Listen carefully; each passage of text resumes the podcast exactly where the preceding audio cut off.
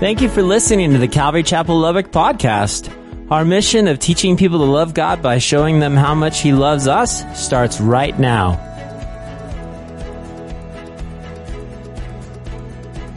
Guys, I was thinking these past few days about really, really about the last six months and what it meant really in terms of hardships for people. I mean, real hardships.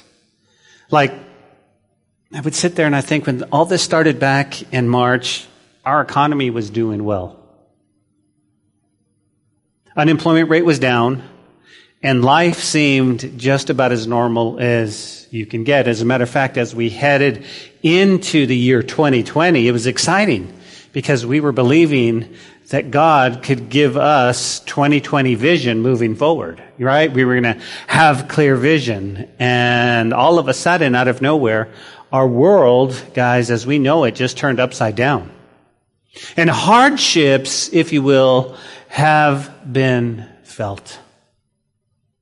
It's been tough.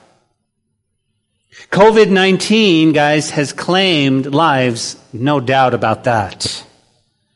Now, as I was thinking about this, I kind of got on my computer and I said, I- am going to see really the hardships, like, like, you know, the crew I hang around with and, and, and, and my life as a pastor, it didn't really change. It didn't really stop. I mean, the fact that people aren't here was just a little bit different, but we were, we were still preaching. We were still teaching. We were still trying to minister to the community outside the four walls of the church. So my life didn't change. And I know a lot of yours didn't too. You stayed working. They, you were essential and you went to work every day. But I got to thinking, I got to thinking, I want to see how hard life had really become. Not only on a, on a local level, but a national level. And so I went on the computer and I said, okay, so let, let's talk about suicide. Let's talk about suicide. And so here, here's what I found. I found the nation's suicide rates reached historic highs prior to COVID-19 pandemic with rates at the highest level since World War II. And they go on to blame it on economic and social pressures of the year. It heightened the risks and it worried experts on health officials and lawmakers. And all of a sudden, divorce rate went through the window, went up, out. I mean, suicides, it just, it, it was nuts. I mean, it was just, it was just at an all time high. Now, that's sobering enough to think that there are people in our world who feel like they have no hope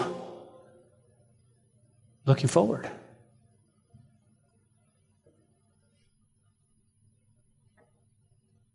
I think of the young man, the story I heard of the young man at 12 years old who took his own life. And the dad got up and he said, I want to tell you a story how COVID took my son. Everybody went, Oh, I knew it. I knew that there was. I knew it was. And he goes, No, no, no, it's not what you think. But somehow, some way, COVID was too much for this young man who decided to end his life early. Then I decided to look at the divorce rates. And the fact that people were, now, and I know this is weird, is it not? Because here's how it happens. When you're dating, all you want to do is spend time with her. That's all you want to do. Hey, what, hey, baby, what are you going to do? Can I come over? Hey, and, and that's all we do. But, but, but the funny part is, is that when they made you stay home, when they put you and they, and they said, listen, we're going to do a stay at home mandate, do you realize that there was so much tension in the homes that people were divorcing? Yeah, of course, I'm sure many of them were on the edge and, and this was like, no, no, no, that's all we wanted to do. If you're dating, you're like, hey, can we, baby, can we quarantine together? 14 days together? That'd be awesome. But now it's changed and the divorce rate went through the roof. And I think of unemployment. Check this out, guys. Unemployment, guys, in the state of Texas, according to the U.S. Bureau of Labor Statistics, said this. In June of 2019, the state of Texas was at 3.4% unemployment. 3.4. That's great. That's great. People had jobs. They were going to work. Now, July of 2020, we were at 8%. But the record high was April of this year at 13.5%. 13.5%. Guys, listen, listen, that was just Texas. There's a hardship. Now, now listen, those are statistics, statistics, but think about this. This is real life people who are not working, out of a job, struggling to put food on the table.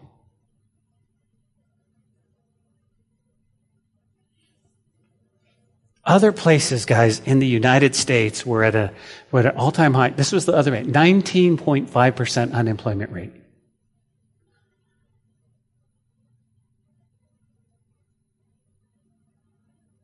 Guys, there are people who had true hardships. And they were facing life with no hope. Yet, we as believers understand something a little bit different. You go, what's that? That God was working in these hardships to help us grow stronger in our faith. And you go, Amen. Okay. So, Ben, you're saying that there's hardships, but you know that God is out there and He's working. Is He not working in our lives? Okay. But we can still be left scratching our head, couldn't we? Because that really is a trial. In like, like, like when we're sitting there and, and we've just come out of a trial, we're like, okay, I don't want to go through that again. But the issue is, is when we're in a trial, we're, we're sitting here, guys, and, and we're scratching our heads and, and if we're honest, when you're in a trial, you're often asking, why? And I've heard so many times why so many people, why does God allow this to happen? Why does God allow this to happen? As a matter of fact, I heard a story just this week. A Sunday school kid, okay, was asking his Sunday school teacher, this is a true story. Little kid was asking, he says, he says, teacher, if God is all powerful, if God is all powerful, why doesn't he put the devil in his place and fix this world? That's a good question. I'm pretty sure we've asked that question ourselves a time or two. If God is so big, if He's so, why? Why COVID 19? Why are people getting sick? Why are people dying? I don't want to talk about what I don't know. I want to talk about what I do know. And you go, what's that? Here's what I do know. I know that this side of heaven, guys, we're only going to catch glimpses of the big picture. You see, God tells us, Alex, to walk by faith and to trust Him, the sovereignty of God, that we don't see the big picture, but He does. And this side, I'll get a little snapshot here and there, but I don't know the big picture. And I don't understand why, you know, coronavirus hit the United States or the world. I don't understand why people died from COVID-19. I don't understand why in September we're not on the upswing and we're not getting better. I don't understand, but God does. And so I have to go, okay, good, okay, okay, I see I need to trust in the sovereignty of God. But I need to find rest. And rest is, rest is this. You ready? Peace that you know, church, that God has it all in the palm of his hand. That's where rest comes from. And two points I want to quickly point out. You ready? In the midst of hardships. Number one, jot this down. In life's hardships, don't take God out of the equation. He should always be the first one. Don't take God out of the equation. I'm not sure what's happening. I don't know what's going on. I don't know why people are doing this. I don't know why this is, I don't know why. Okay, God, what do you see? Let me put you first. That's the first thing. When I take God out of the equation in my hardship, my trial, my tribulation, I am left depressed stressed. I really am. Without God, I have no hope. You, you want me to hope that the economy is going to get better? Well, how long is this thing going to take? You want me to hope that maybe, you know, that somebody's going to flip a switch and say, oh, it's all back to normal? I don't know, guys. Number two, jot this down. We must trust the sovereignty of God. And you go, what's, what does that mean? Well, sovereignty, if you're taking note, is the supreme power and authority. We need to understand that God is in heaven and He's allowing, He's directing, He's guiding for His purposes. For His purposes. So Ben, Ben, Ben, Ben, got a question. Got a question. I need to not take out of the equation. I need to trust in sovereignty. Can I get an amen? So what do we do? What do we do in these uncertain times? What do we do come October? What do we do come November? What, I mean, what, what do we do? Well, I want to remind you what Pastor Chuck used to tell us. There are times when we go, listen, I'm just waiting for more information. I don't know what God's doing, but I'm going to wait for more information. You see, it's okay to go, I don't know. Well, Ben, what's going to happen? I don't know. But I know God does, and I'll just wait. I'll just wait. Waiting for more. And you go, well, Ben, Ben, Ben, okay, so you want us to wait for more information? Why do you bring this up? Listen, here's why I bring this up. Listen, I bring this up because I think when I think of Joseph, guys, when I think of Joseph, I, I, wonder if he ever thought, okay, okay, I, I need more information. I am sure that my, that, that Joseph said, I'm, I'm not sure what's happening. I'm not sure why old Joe was thrown in the pit by his own family, only to be pulled out, tears are coming down, ugly cry, why are you doing this to me, bro? Why are you doing this to me? Only to be sold to a band of Midianites into slavery. What? You see, old Joe loved Jesus, if you will. Joe loved God. And I'm sure he's going, why are you allowing this to happen. I'm sure Joe said, God, if you loved me, you wouldn't allow this to happen. But I've, I don't know. I don't know. It seemed like, okay, I've accepted my circumstance. I, I got this. Until Joe was doing well, until that faithful day, he was caught by who? Potiphar's wife, wanting to have sex with him. And what does he do? He honors God by he runs out of the house. She grabs the coat. He runs out. What does she do? She yells, rape. He's going, what? Now, Alex, you don't understand. Alex, I, I love God. What happened? I don't know, man. Hey, hey, Pastor Soph, you have 30 minutes to counsel Joseph. What do you tell him? I don't know, man. I don't know, but God, but God, but God what? So, but God what? Because I was falsely accused and now I'm in prison. Wow. That's trippy, man.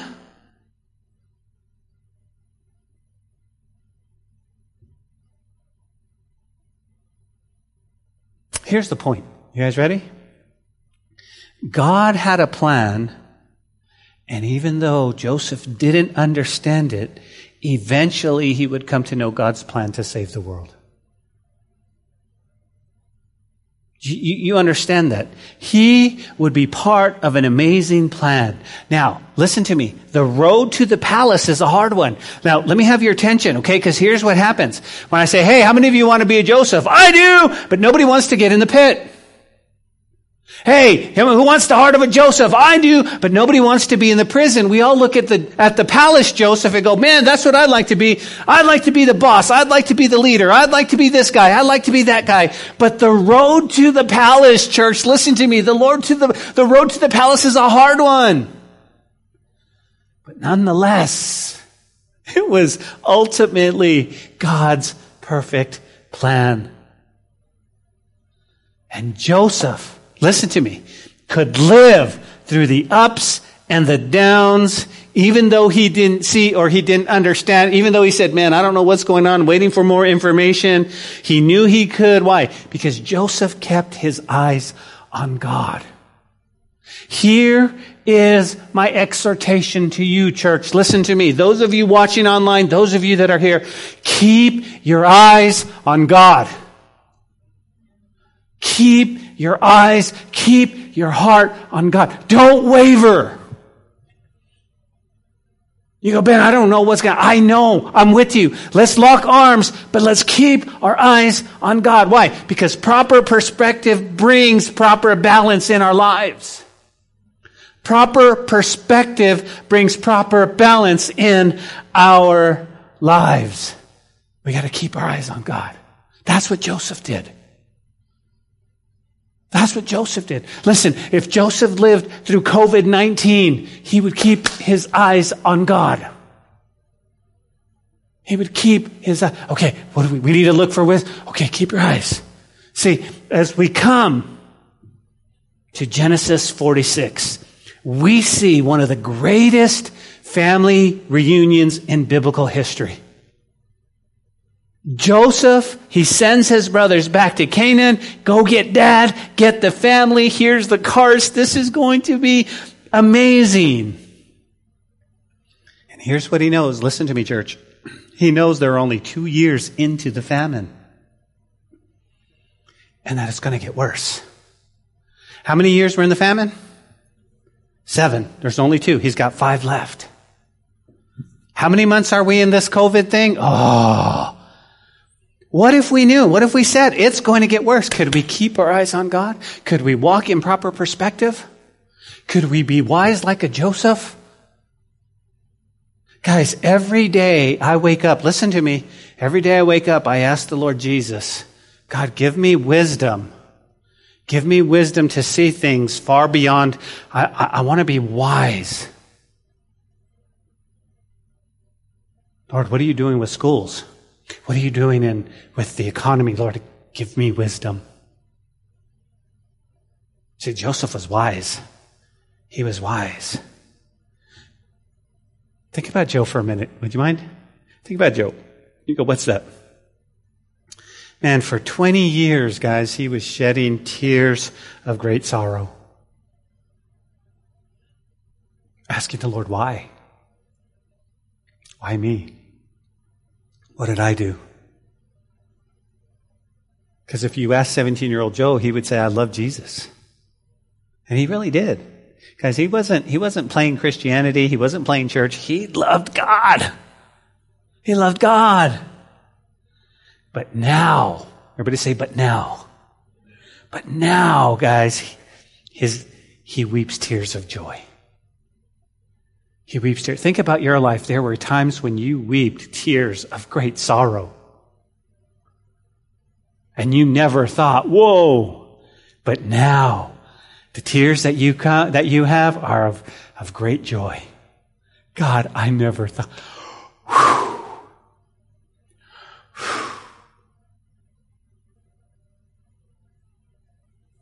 I'll never forget the day. I'll never forget the day that that uh, we went to the doctor, Natalie and I, five years ago. Never forget the day we walked in, and Mr. Martinez sit down. Yes, she has cancer, and and we drove to the Sonic in Numb. We drove to the Sonic Numb, and and I don't even know what we ordered, but all we could do was cry. Because I don't know what I don't know what Natalie heard, but you know what I heard. It was in slow motion. Mr. Martinez, she's going to die. That's what I heard. But now, five years later, where she's cancer free and God healed her, I weep tears of joy. Because I know that's what my God. Do you guys understand? You go, but, but Ben, Ben, Ben, Ben, here's the deal, here's the deal, Ben. But listen. What if she would have died? Definite possibility, right, church? What, what if she would have? But see, I still have tears of great joy because I would know where she'd be. I'd be going, okay. That's what means to trust the sovereignty of God. For He is God. And here's the one thing we need to understand. Our God, our God, listen to me, our God, the Bible says there is no darkness in him. He doesn't think like we do. He's not sitting there going, no, listen, let me see if I'm, I'm going to teach them a lesson. There is no darkness in at all. He loves us. He wants the best for us. You know the people who are trying to destroy our country, our lives, the world? God loves them. And He wants the best for them, and He wants, he wants them to come. He does. You and I, we sometimes go, get him, God, just no, I can't believe this. But God is going. I want you to think about this for a second. I want you to think about this. I want you to think about hell for a second. Eternity apart from God. Not to mention what the Bible talks about eternal flames and the gnashing of teeth and all of that stuff. I just want you to think being separated from God for eternity is far more than I would wish on any of my worst enemies.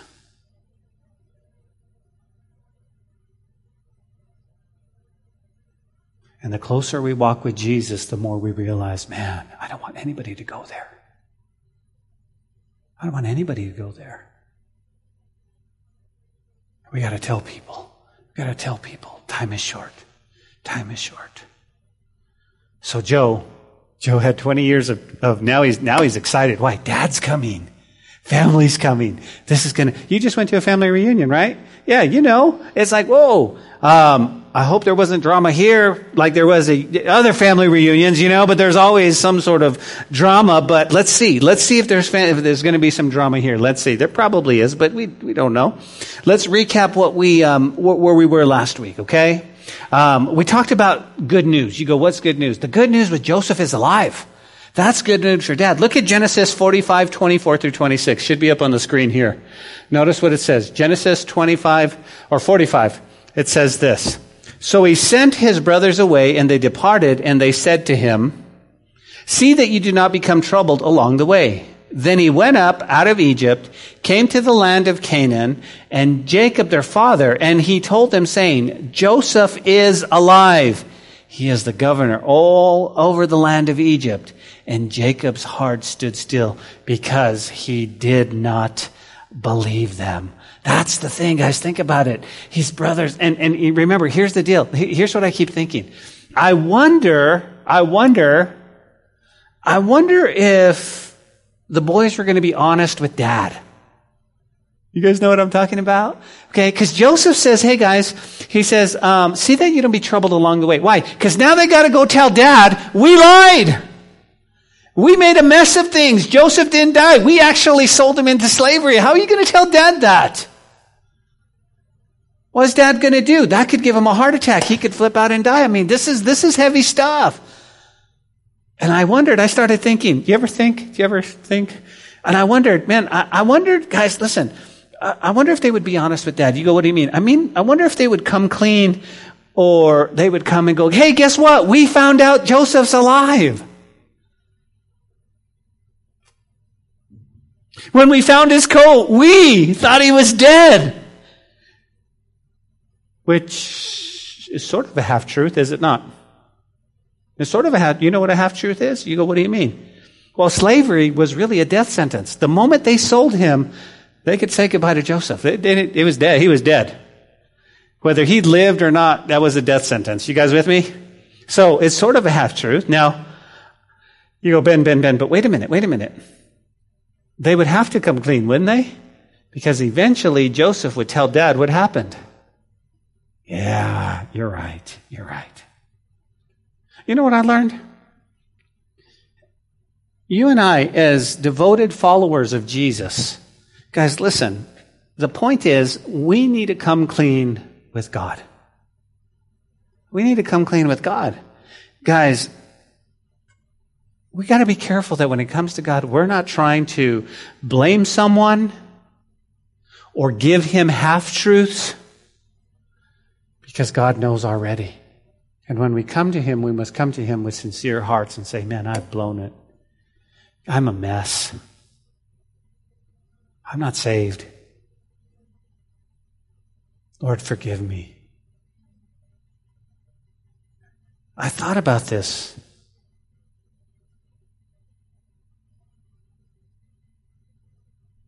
Guys, when we come clean with God, listen to me it breaks the chain of bondage in our hearts.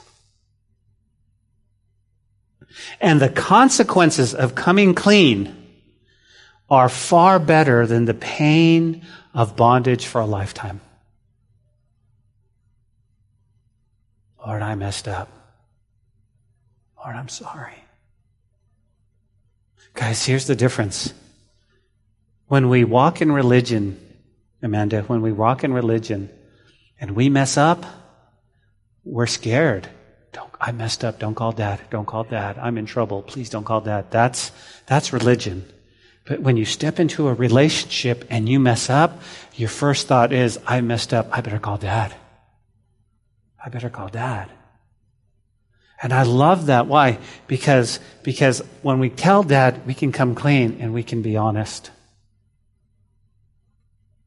And those of you that are parents, wouldn't you much rather your kids tell you the truth up front than give you a half truth or a lie or try to hide or anything? Well, the blames it was, somebody else. It was my friend. Wouldn't you rather your kids go, listen, uh, I blew it. I'm so sorry. I messed up. And then you as parents can deal with it honestly and move forward, right? Isn't that what God wants of us? And so many times we go, oh man, I messed up. I messed up. I messed.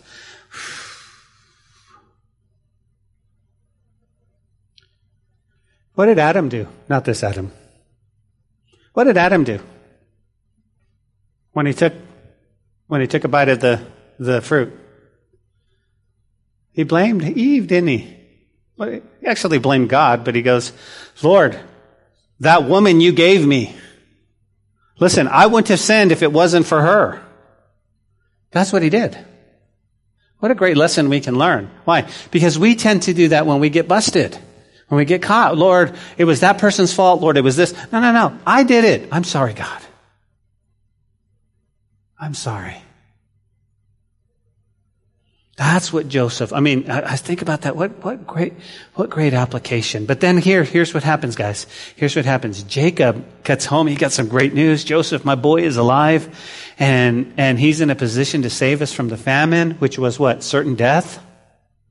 Okay? Notice verse 27. He says, But when they told him all the words which Joseph had said to them, when he saw the co- carts of Joseph sent to him, to carry them, the spirit of Jacob the father was revived. Then Israel said, It is enough. My son is still alive. I will go and see him before I die. Now, here's what I want you to write down right here, okay, before we move on. Write down that Jacob has to walk by faith and not sight. Why? He doesn't know his boy is alive. They just told him. He has to walk by faith. Okay, I trust you. Let's go. Right? Until when? When's, what's happened? Until verse 26 of this chapter, when his faith actually becomes sight. Why? Because he's going to run in, he's going to be reuni- reunited with his boy.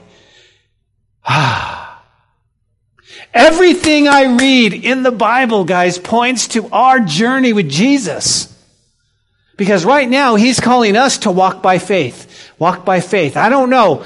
There is a Jesus. There is a God who came and died on the cross. And, and He's real. But I'm not going to see Him until I see Him face to face, until my faith becomes sight. And so again, it's like, man, I can't believe this. I can't believe so as we come, as we come to chapter 46, guys, let me give you a quick outline. It has 34 verses. 18 of those verses are the register of those who came to Egypt. Okay? So we'll highlight those. You can read them on your own. So verses 1 through 7, we're going to see Jacob's journey and then we're going to finish with him being reunited with Joseph. So, in essence, we're going to look at a few verses, but it's the whole chapter. So, picking it up, guys, in the life of Joseph, chapter 46, verse 1 says this So Israel took his journey with all he had, came to Beersheba, and offered sacrifices to the God of his father Isaac. And everybody goes, Amen. So Jacob is walking by faith. Jacob is walking by faith. But I need to unpack this verse. Why? Because the first thing we notice is it says, So Israel, right? Israel. Yeah, I thought his name was Jacob. No, remember God changed his name to Israel. He's walking by faith with his new name. He's got a new name. And this is very commendable. And this is what God calls each one of us to do every day. You go, what's that? Walk by faith with your new name. That's what he's calling us to do. You go, what's our new name? Your new name is Christian. When you give your life to the Lord, you become a Christian. And let me tell you what Christian means. Christian means Christ-like. So when you stand up and you go, I am a, it means you're Christ-like. And we should be so much like Christ that people mistake us for him. We should walk so much like Jesus that people shake their head going, wow, you really represent who God is. You see, sometimes we say, I am a Christian in name only. We buy a t-shirt, we put a bumper sticker on our car, we drive around, we sing kumbaya, we praise music, but we don't live the life of our new name. That's, that's the exhortation that God is calling us. Well, that's what Jacob has to do. He has a new name, Israel. So Israel took his journey. Everybody see that? Think about this. What has to happen when you take a journey? You guys ready? What did Jacob have to do? He had to pull his tent pegs up. Okay? They can't be so deep that when the times comes, you can't move. Number two, he had to prepare his heart and his mind. Why? Because Egypt was the place they were going. So we need to prepare our hearts and our minds for what? For the journey and its destination. This is great. Well, Ben, Ben, Ben, what exactly do you mean we need to prepare our hearts and our minds? You ready? Jot this down. Heaven. Jesus. Knowing Him on earth. Becoming more than a Christian, but becoming a disciple of Jesus. Do you realize that you can become a disciple? You have the Word of God. You can become a disciple. You can know Him intimately through the power of His Holy Spirit. Oh man, I just wish I could be one of the disciples. Man, that would have been so cool. It'd have been so cool to see Jesus walking on water. That'd have been awesome. It'd have been so cool when they, when we cast the fish out. But guys, listen, what I'm saying is that we can too. We can too if we'll get in His Word and we'll take it seriously.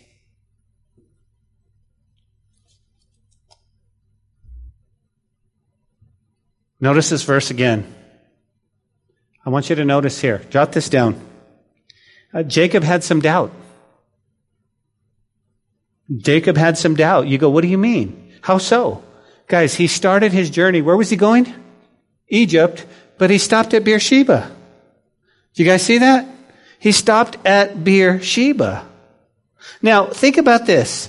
Maybe Jacob had struggled or even wrestled whether he should take his family to Egypt or even after the news that Joseph was alive, right? He, oh man, should I go? Should I stay? I don't know, Lord, right?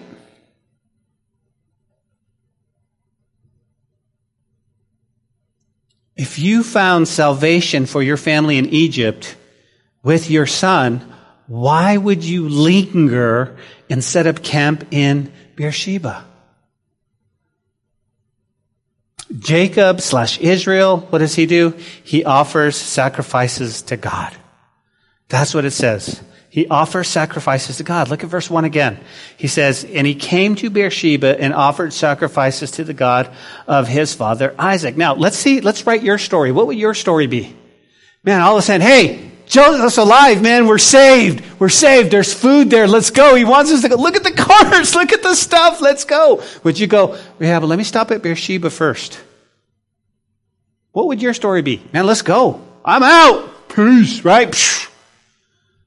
But he stopped and I started to think, why would he stop? Why would he stop in Beersheba? I wonder if he, was he doubtful? Was he thinking, Lord, is this, is this from you? And he offers sacrifices. He offers sacrifices. What does that mean? He began to inquire of the Lord. Lord, do I, should I go to Egypt? And it looks like Jacob had some fear about heading down to Egypt. But let me give you just a quick side note. Great application. You guys ready? Make sure you inquire of the Lord before you take that next step. So many times we go, oh, I'm just going to do it. I'm just going to do it. We should be praying. We should be asking, God, is this what you have for me? Is this what you want? The biggest decisions in your life should be followed by prayer and fasting and waiting on the Lord. Those are the biggest decisions.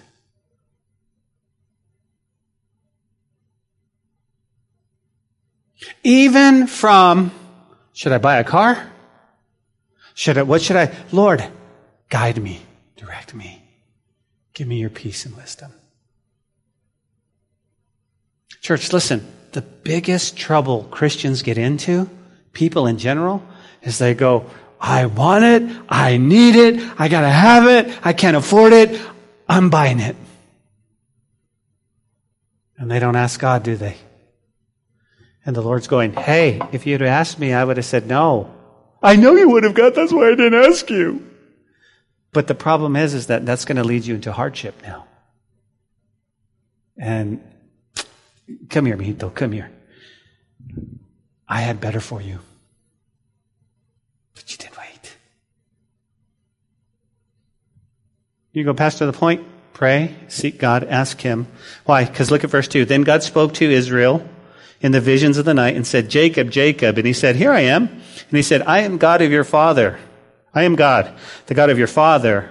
Do not fear to go down to Egypt, for I will make you a great nation there. I will go down with you to Egypt. I will also bring you up again, and Joseph will put his hand on your eyes.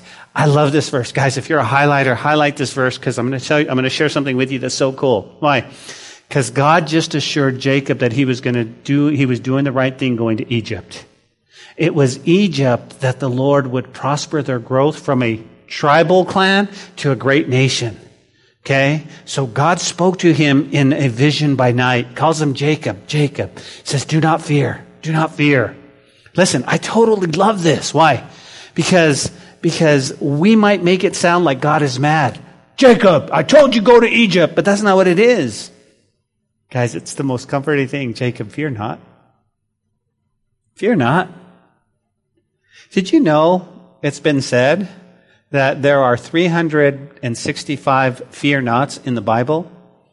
And it's said that there's one for every day of our lives. And I looked that up, and what I found is there's actually more. There's actually more. But I love the fact that the Lord does say to you and I, as we journey from here, not to fear. To fear not. See, God doesn't want us to go a single day without the word of comfort. Fear not. Don't be afraid. Becky, don't be afraid. Don't be afraid. And l- let me give you some quick examples of, of some fears, right? Some, some, some do not fear prayers or fear not prayers.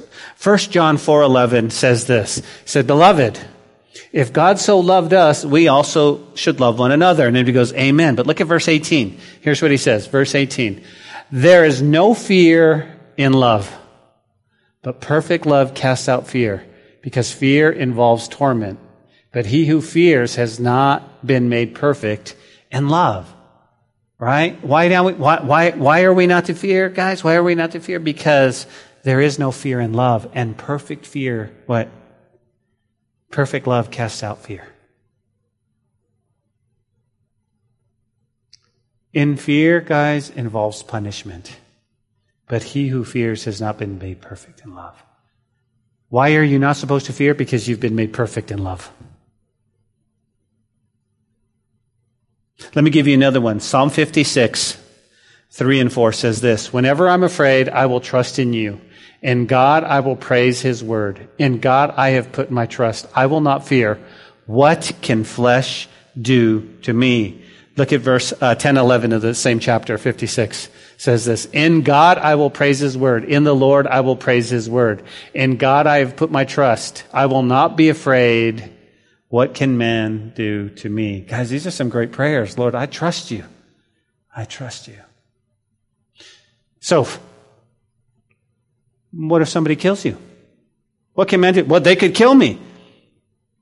For me to live is Christ, to die is gain. Right?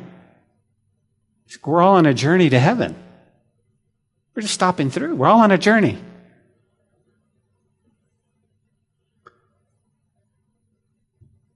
But he gives them some assurance. I don't know if you caught that. He says, Joseph, you're going to put your hand on his eyes. Do you guys see that? Do you know what that means? He says, Joseph is going to close your eyes in death.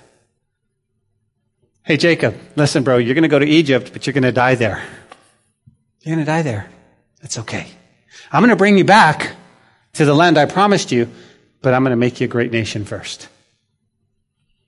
You go, well, Ben, why, why, why did you have me highlight it. Well, let's go on and I'll tell you. Look at verse 5. Then Jacob arose from Beersheba, and the sons of Israel carried their father Jacob, their little ones, their wives, their carts with Pharaoh had sent to him. They took their livestock and their goods, which they had acquired in the land of Canaan, and went to Egypt, Jacob and all descendants with him.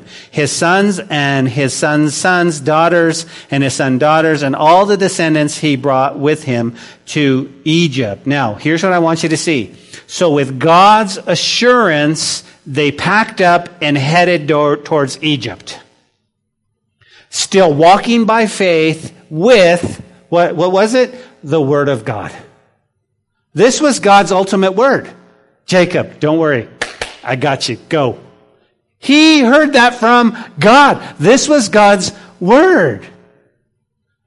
And I thought, wow. Jacob got up and he booked it right away with comfort and assurance. Why? Because he had the Word of God. And I think, guys, listen, he calls us Christians, guys, to walk by faith with God's Word as comfort and assurance. We need no other. So let me ask you a question. If you watch the news 24 7, are you comforted? Is there peace? Is there joy in your life? You're going, no, Ben, no, that stuff, man, it drives me nuts. I cannot, I can't even stand five minutes of it. That's the point, guys. You're called on a different, you're, you're called to be different. You're called to walk this journey. You're called to walk this journey with what? To walk by faith and not by sight, but you have the Word of God with you. This should be tucked in, guys, deep in our heart. The Word of God. The Word of God. If you want peace in your life, you want peace in your marriage. You want peace in, it's got to be in God's Word. I promise you, there is no other. Through the power of the Holy Spirit, as the words illuminate, not only do you read this, but they begin to read you, and it brings peace in your life. What can man do to us? What can man do to us? I have the Word of God. I have the Word of God. So as we journey in life to our final destination, what should we learn? You ready, Rosa? First and foremost, make sure your, pen, your tent pegs are not too deep. Make sure your tent pegs are not too deep. You go, what do you mean? Make sure that you, you man, the Lord says we're moving. You go, amen, let's go. You go, what do you mean? The good Lord says right now, listen, I'm calling you home. You're like, I'm ready to go. There's nothing in this world that wants to, that, that, that would keep me here. I don't want my tent pegs too deep. Nothing tangible, if you know what I mean. You go, what else? It says, well, we need to make sure that we're inquiring of the Lord. We need to make sure that we know God's word. Why? Because there is going to be times of stress and times of trouble. And I want comfort from God's word.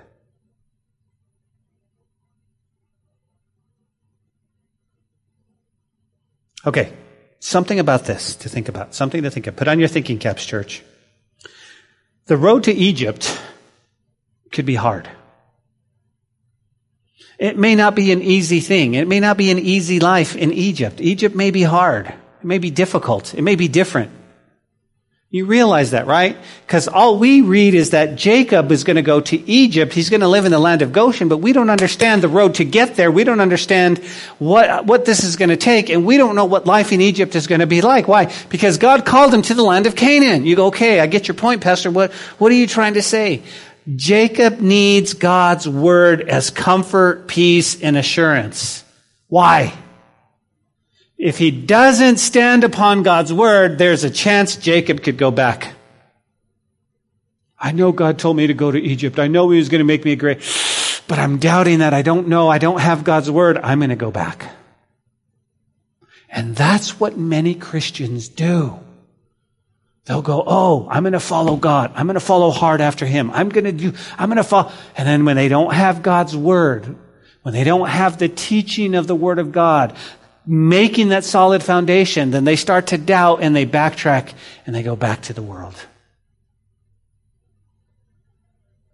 No, we, we, we need the Word of God. We need the Word of God. Guys, in this world, it's going to be difficult. Guys, it's going to be tough. It may not be easy. But the one thing you need more than anything is the Word of God. I like what David said. David said, Thy word I have hid in my heart that I may not sin against you. And I'm not even thinking about sinning. I'm thinking, God, the word I've hid in my heart, I just need to know it. Okay, here's a challenge. You ready? Here's a challenge. You ready? Here's a challenge. If they took away your Bible, do you know enough Bible in your heart memorized that you could, you could do a Bible study, that you knew God's word? Do you know in your heart, not on your phone, not anywhere else, but you go, man, the Word of God in my heart, I memorized it. That's the goal. That's the challenge. That's the challenge. Now, in verses 8 through 26, guys, we see the names of the children of Israel. Okay, all the way from the oldest to Reuben, all the way to Naphtali. You can read that, but let's jump to verse 26. Okay? In verse 26, now all the persons who went to Egypt came from his body, besides Jacob's sons, were 66 persons in all. So 66 people left Canaan and came to Egypt. Verse 27. And the sons of Joseph who were born to him in Egypt were two persons. And the persons of the house of Jacob who went to Egypt were 70. So you say, okay, Joseph and his wife and his two boys, that's a total of 70. Okay, so we have 70. Where did they end up? Look at verse 28. Then he sent Judah before Joseph to point out before him the way to Goshen, and they came to the land of Goshen. Now, here's what I want to point out, okay? So, Joseph, they make it there. We're here. Dun, dun, dun, dun, dun. You know, they're, they're just reuniting, but he's like, where, where, where are we going to live? I mean, Egypt is big. Where are we going to go? And he says, go to the land of Goshen. And you go, okay, cool. What does that mean? Here's what, here, here's what we need to see. Um, I just want to point out when it comes to Goshen, I want you to notice that Goshen is really outside of Egypt. It's still part of Egypt, but it's outside of Egypt. Everybody got that? Okay? So it's outside of Egypt. And yet the Bible gives great application for us. Why? Because in John 15, 19, it says this, the world would love you as one of its own if you belong to it, but you are no longer part of the world. I chose you to come out of the world, so it hates you. So, Ben, what are you saying? Just like Goshen was part of Egypt, which is a type of the world, we too are called to be what? We're called to be in the world, but not of the world. That's exactly what he says. We are called to be in but not of. We're called to live in Goshen, but don't live in Egypt. You guys know what I'm talking about? We're in the world. Alex, we're in the world. We live in the world every day. Every day there's people who don't know Jesus that cuss and have bad language and listen to horrible music and all that. We live in the world. I mean, there's no, well, it's part of it. But God called us not to be in that world. He says, be separate. Come out from among them, says the Lord.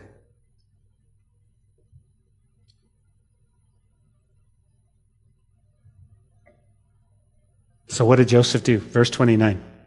So Joseph made ready his chariot and he went to Goshen to meet his father Israel. And he presented himself. He fell on his neck and he wept a good while. Oh, how cool. Think about this. This is just the greatest reunion. He hasn't seen dad in a long time. And he saw his dad. And his dad said, Son, I thought you were dead. Son, there hasn't been a day I haven't thought about you. And now here you are. And they wept. They wept. Do you ever wonder if it's going to be like that in heaven? The people that we miss so dearly, we're going to see them and we're just going to weep tears of joy. And we're just weeping, and it's going to be great. What a great family reunion when we get to heaven, right? What a great family reunion. People that have gone before that are waiting for us. Man, I can't wait to show you. This is going to be so, so cool.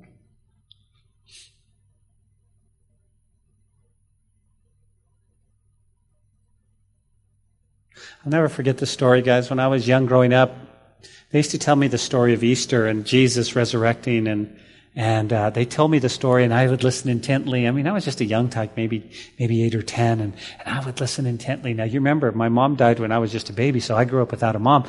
And they would talk about the resurrection. They would talk about the resurrection. And then they said that, that Jesus was going to resurrect and the people who had, who had died were going to resurrect with him, right? They were quoting Thessalonians. And I used to think, I remember I used to think, wow, Easter Sunday is going to be so amazing because I'm finally going to get to see my mom that I had never seen before. And then as a little tyke, I remember thinking, is she going to recognize me? Will she know that I'm her little boy? Will she be, oh, this is going to be so glorious. And I used to picture downtown where they used to have the Easter egg hunt. I mean, this is how a kid thinks. Downtown in the Easter egg hunt, there's, there with my mom, there's my mom, there she'd be, I see her. I would see her, I get to see her. But coming to realize that, yeah, there is going to be a reunion, but it's not going to be downtown Santa Fe on Easter Sunday. It's going to be someday I'm going to see my mom again. It's going to be a great family reunion.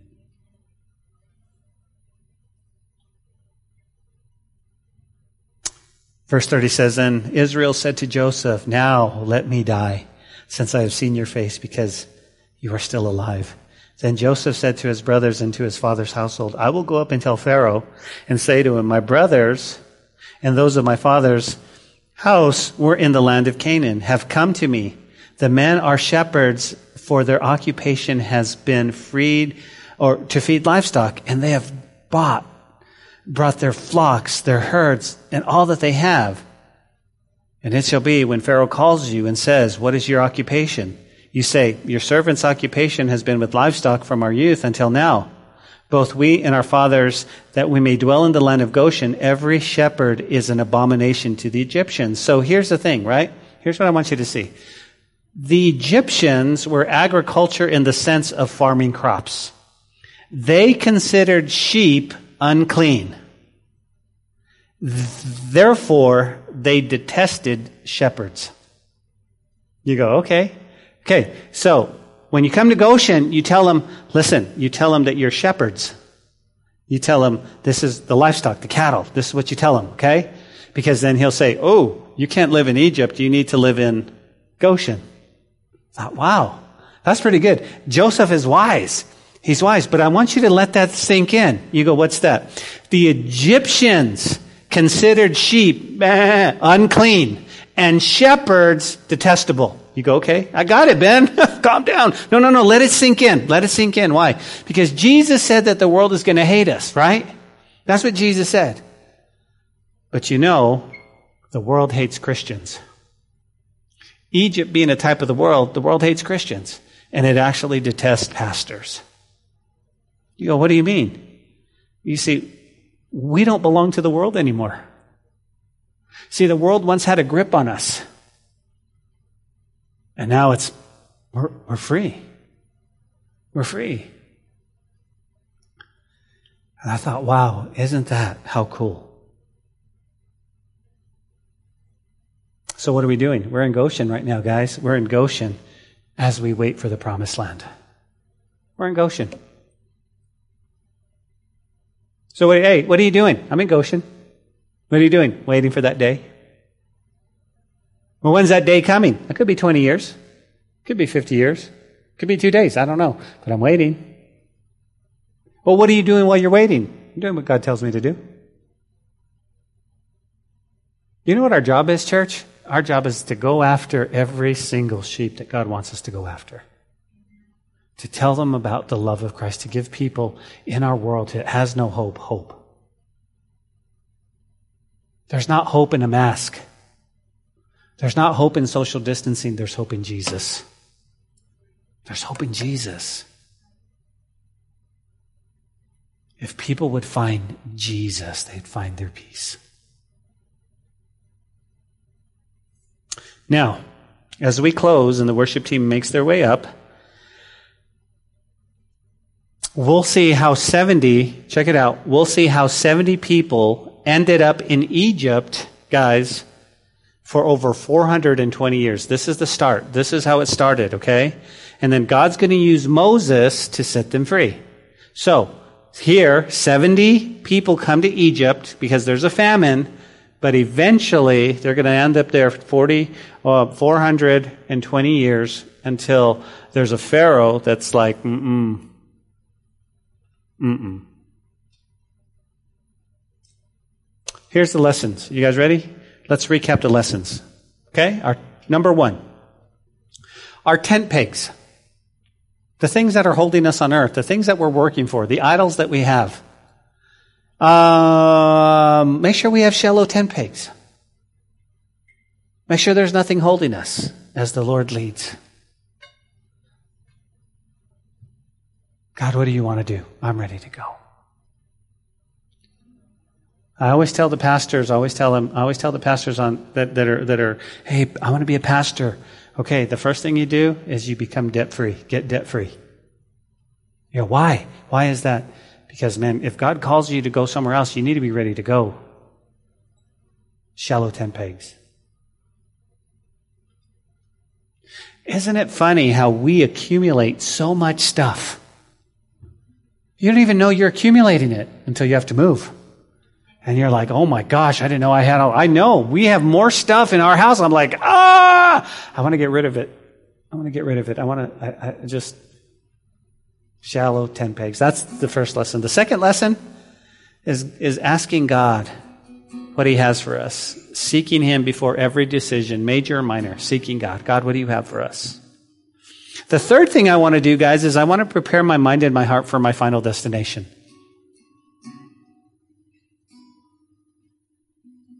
I want to prepare my mind and my heart for my final destination. This is not my home. I want to know where I'm going. I want to know all about it. Number four, I want to be reminded that we're called, guys, to live in the world but not be of the world. We don't need to follow what they're doing. We need to be separate. We need to be different. And I want you to remember this side of heaven, you're only going to get a glimpse of what God might be doing. And sometimes it might be hardship and it might be stress and it might be trials and it might be tribulation. But trust the Lord that He's going to do something amazing. And you may not see it this side of heaven, but you'll see it. Trust Him. Father, we thank you for your word tonight and the truth in your word, God. We thank you that you bless us so much. We thank you for just the great applications that you give us, Lord. And even now, we look forward to all that you have for us. I pray, God, for everybody here. I pray for everyone watching us online right now. And I often pray if there's anybody that doesn't know you, God, that today would be the day they surrender to you. Lord, eternity is at, at stake. Eternity with you. And I would pray that nobody would be separated from you for eternity. And Lord, you are so amazing and so divine and so incredible that even now somebody might be just watching our page that doesn't even know about Calvary and they just happen to be stopped, just happen to be clicking on and, and so they're listening to this, God, and right now they're far from you. And they're asking, they're asking that one question. Does God love me? Does God really love me? Is there a God? And yes, the answer is yes. God loves you very much. Wherever you are right now, God loves you very much. And He has a plan for your life. But you need to open up your heart and you need to say yes to Him. He wants to come in. He wants to give you hope. He wants to give you peace. He wants to bring comfort. He wants to be your God. He wants you to surrender everything to Him so that you can live in eternity with Him. He's prepared a place for you, but you've got to be willing. You've got to say yes to Him. Pastor, how? How do I say yes to Him?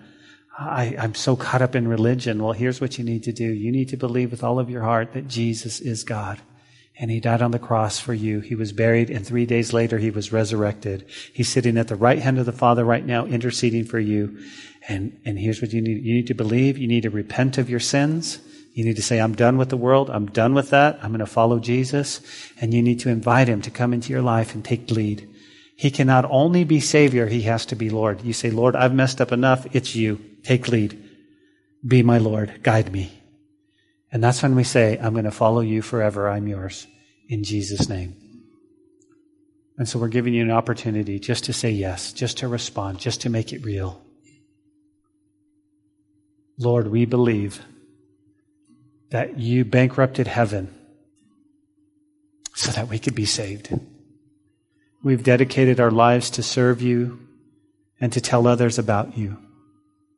Holy Spirit, fill each and every one of, of the people watching online, listening by podcast, whatever it might be.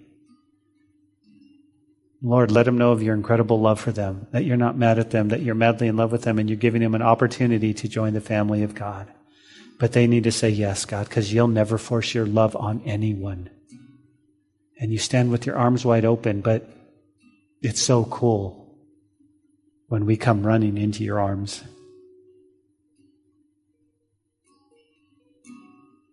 And so, with every eye closed and every head bowed, if you would just pray this prayer Lord Jesus, forgive me of my sins.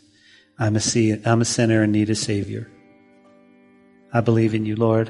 I trust in you.